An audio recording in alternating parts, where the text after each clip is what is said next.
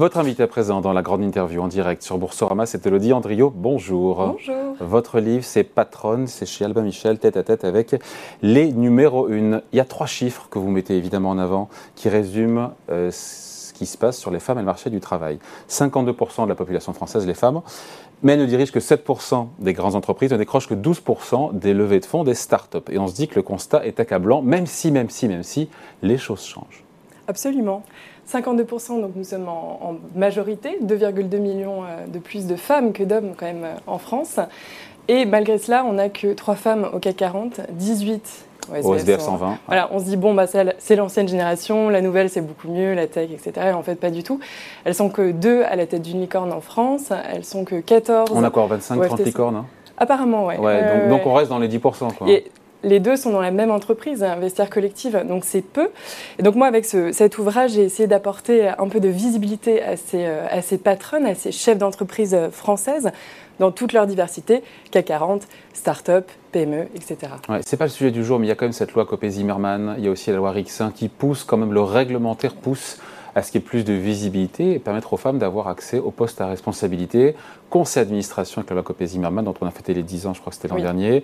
Loi Rixin votée en fin d'année 2021. 2021, qui doit ruisseler dans les CODIR, les comités de direction, pour que justement, pas seulement le haut de la pyramide, même s'il y a beaucoup de choses à faire, encore une fois, à la tête des grandes sociétés cotées ou même non cotées, mais le réglementaire évolue. Est-ce que les choses changent? Après, on rentre dans le bouquin, mais c'est intéressant de se dire que... Non, mais c'est hyper intéressant. Je pense que le gouvernement, pour, euh, pour régler cette problématique de la parité, a choisi évidemment la loi législative. Mais ça marche. Et ça marche. Quand on voit, on a fait le bilan complètement. de Copé-Zimmermann. 40% euh, du coup dans les CA. Aujourd'hui, on s'attaque... Conseil d'administration les conseils d'administration. Aujourd'hui, on s'attaque du coup au comité exécutif. Il n'y a que 24% de femmes dans les comités exécutifs mm. français. Donc la chasse aux succession plans euh, donc, euh, est absolument ouverte pour atteindre les 40% du coup dans 10 ans. Et on pense que ça va marcher. Bon, vous avez pu interroger euh, celles qui ont atteint le sommet. 52 femmes donc au profil très varié, patronne de Veolia, Delphine Arnaud chez LVMH, Delphine Arnaud pour France Télévisions, Valérie Lorenz-Poinceau. Je parle notamment des sociétés cotées parce qu'on les reçoit aussi ici, Catherine McGregor, Anne Rigel, Stéphane Palaise et bien d'autres. Qu'est-ce qu'elles ont tout en commun? Est-ce qu'on peut. Il y a quelque chose en commun chez toutes ces femmes qui ont réussi à atteindre le sommet? Oui, euh, je l'ai appelé les six commandements de la patronne. c'est dans ah la oui, c'est à la fin. C'est dans la fin, exactement. Et euh, non, moi, il y avait deux questions fondamentales. Déjà, comment elles ont fait pour atteindre la première place? Pourquoi il y a si peu Pourquoi il n'y a que 7% de patronnes aujourd'hui en France? Et qu'est-ce qu'elles ont toutes en commun? Et qu'est-ce qu'elles ont toutes en commun? Alors, je ne vais pas tout vous dévoiler, parce hmm. qu'il faudra lire le livre, mais euh, les, les, trois premières choses, je dirais qu'elles ont toutes la main sur la caisse. Je m'explique. elles, ont toutes, elles sont toutes passées par des rôles soit de CFO, soit à la tête. Financière. Exactement, directrice de. Merci de traduire à chaque fois. Elle est franco-britannique, c'est pour ça. Exactement. Elle Andriott. Elle le dit Andriott. euh, elles sont toutes passées donc par ces rôles où finalement elles sont proches du cash flow et c'est hyper important. Euh, c'est l'antichambre du pouvoir finalement dans les organisations. C'est ce qui leur permet à un moment de se positionner donc pour la première place. Elles ont tout un réseau absolument euh, phénoménal, puisqu'il faut bien aller contrer les, boys clubs. Mmh. Euh, donc ça, c'est les, deux premières choses. Et la troisième, c'est qu'elles escaladent la falaise de verre. Alors on n'est pas sur le plafond de verre, on est sur la falaise de verre. Quelle différence entre le plafond de verre et la falaise de verre? Alors, le, plafond de verre, c'est vraiment, on arrive à un stade et hop, on sent le plafond. On est capé. On est capé, exactement. La falaise de verre, c'est différent. La falaise de verre, ce sont ces femmes qui vont aller chercher des postes un peu plus difficiles, des postes à risque. Ah. Ah. pour cranter, pour monter l'échelle. Pour montrer qu'elles en sont capables. En parallèle, pour montrer qu'elles en sont capables. Et une fois que c'est réussi, eh ben, elles peuvent passer au, prochain niveau. Et elles ont toutes euh, ça en commun, entre autres. Voilà. La patronne est décomplexée. Oui, elle est décomplexée.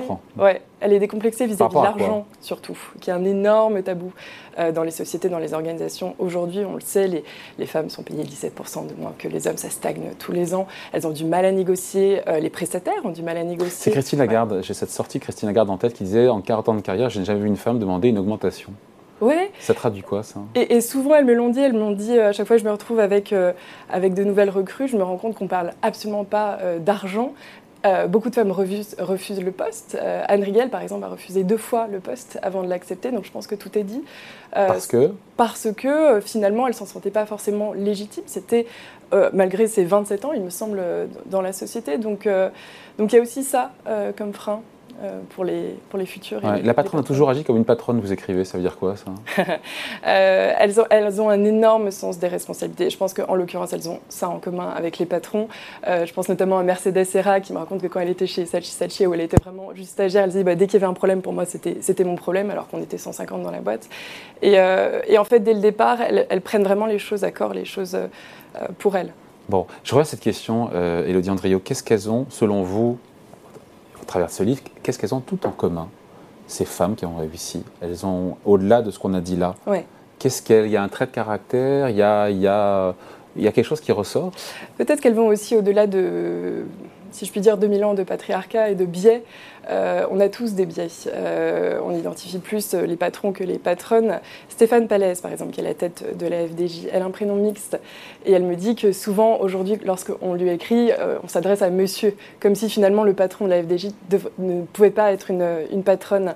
Et ça, je trouve ça assez intéressant. Donc elles sont allées au-delà de, finalement cette prédestination féminine pour prendre la tête et devenir numéro une. Hum. Et quand vous leur demandez comment elles sont devenues numéro un, encore une fois, il y a, il y a ce tronc commun de réponses. Et quelles sont les, je sais pas, les réponses qui vous ont le plus surprise, euh, le plus éclairé? Dans des cas particuliers comme Stéphane Palais, c'est intéressant effectivement que, que, son nom soit aussi un nom masculin. Alors je vais vous dire que il y a 52 entretiens, puisque donc une par pourcentage, et euh, on s'identifie jamais à celle que l'on pense. Donc ça, c'est assez rigolo. Moi, je pensais, bah, parce qu'elle a fait les mêmes études, parce qu'elle vient du même endroit, etc. Et donc, je suis allée chercher la diversité, ce qui n'était pas évident, euh, parce que déjà être une femme à ce niveau-là, c'est extrêmement exotique aujourd'hui mmh. en France. Donc, je suis allée chercher la diversité euh, au niveau des études, euh, au niveau de l'origine, au niveau, enfin, à, toute typologie, parce que je pense, je crois beaucoup au mimétisme. Je pense beaucoup que si on montre celles qui sont qui ont réussi les autres, c'est beaucoup plus facile d'être la seconde. Mmh. Euh, et donc, je voulais euh, partager ces histoires, partager ces parcours individuels dans lesquels chacune ou chacun va pouvoir se reconnaître et, je l'espère, s'identifier et pourquoi pas créer une vocation. Ce sont des grandes women ou pas des superwomen Elles réussissent, elles ont parlé ou pas de leur de l'équilibre entre vie pro et vie perso? Je pense que c'est une question qu'on pose moins aux hommes. Euh, et d'ailleurs, la, merveilleuse euh, vidéo de Sista, qui nous a tous fait euh, beaucoup rire, l'a montré elle parle des enfants, mais moi, c'était une question que je n'ai pas posée au départ. J'attendais qu'elles-mêmes me parlent de, leurs enfants, de leur euh, sphère privée.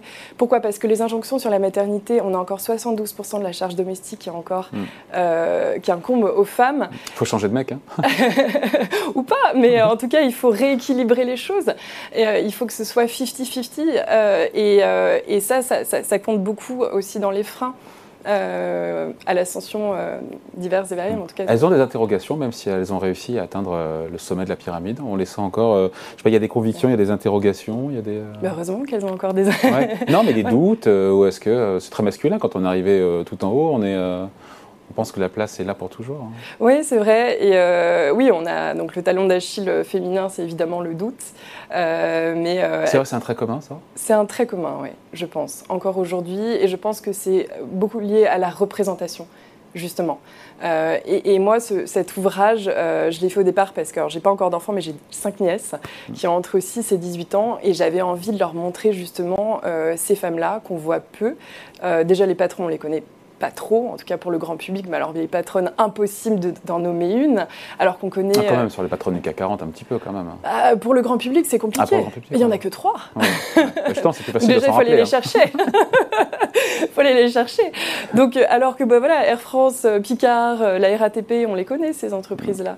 oui, à la tête de Picard, c'est Catherine Collard-Gégard. Collard-Gégard, oui, absolument. Cathy, Cathy. c'est Cathy. Ouais, qui est géniale, qui est très... Un sacré personnage. Sacré personnage, qui a démarré sur le floor, euh, dans le Nord, euh, à Auchan, où elle, s'occupait euh, du département des mariés. Et, voilà, et elle a monté finalement petit à petit tous ces échelons. Elle a appris le chinois pendant le week-end. Enfin voilà, et elle, a atteint la première place. Et je pense que c'est une belle histoire en tout cas. D'autres belles histoires, on va se quitter là-dessus. D'autres belles histoires dans le livre, sans tout déflorer. Il y en a 52 comme ça, comme la patronne de Picard. C'est difficile de choisir. Ouais, trois. Celles qui, qui m'ont vraiment bouleversée, Charlotte de Villemorin, qui, euh, du coup, qui est handicapée moteur euh, depuis la naissance, qui a créé Willy's parce qu'elle n'a pas pu accéder au mariage d'une de ses meilleures amies, parce que quand elle sortait de la gare, bah, il n'y avait pas de voiture adaptée à la chaise roulante pour arriver au mariage. Ça, c'est vraiment une histoire euh, pour moi absolument extraordinaire. Je suis obligée de citer Catherine McGregor, qui a longtemps été... ouais exactement, qui a longtemps été euh, la numéro une des numéros une et qui euh, m'a raconté euh, voilà, que justement elle est restée dans ses rôles opérationnels. Elle était sur ces plateformes pétrolières dans, dans sa vingtaine, au, large du Congo, au large de l'Écosse, parce qu'elle a compris que bah, c'était là où ça se passait. Il fallait rester dans, ces, dans ces rôles opérationnels pour pouvoir monter les, les échelons facilement. Elle était, Une dernière pour la route?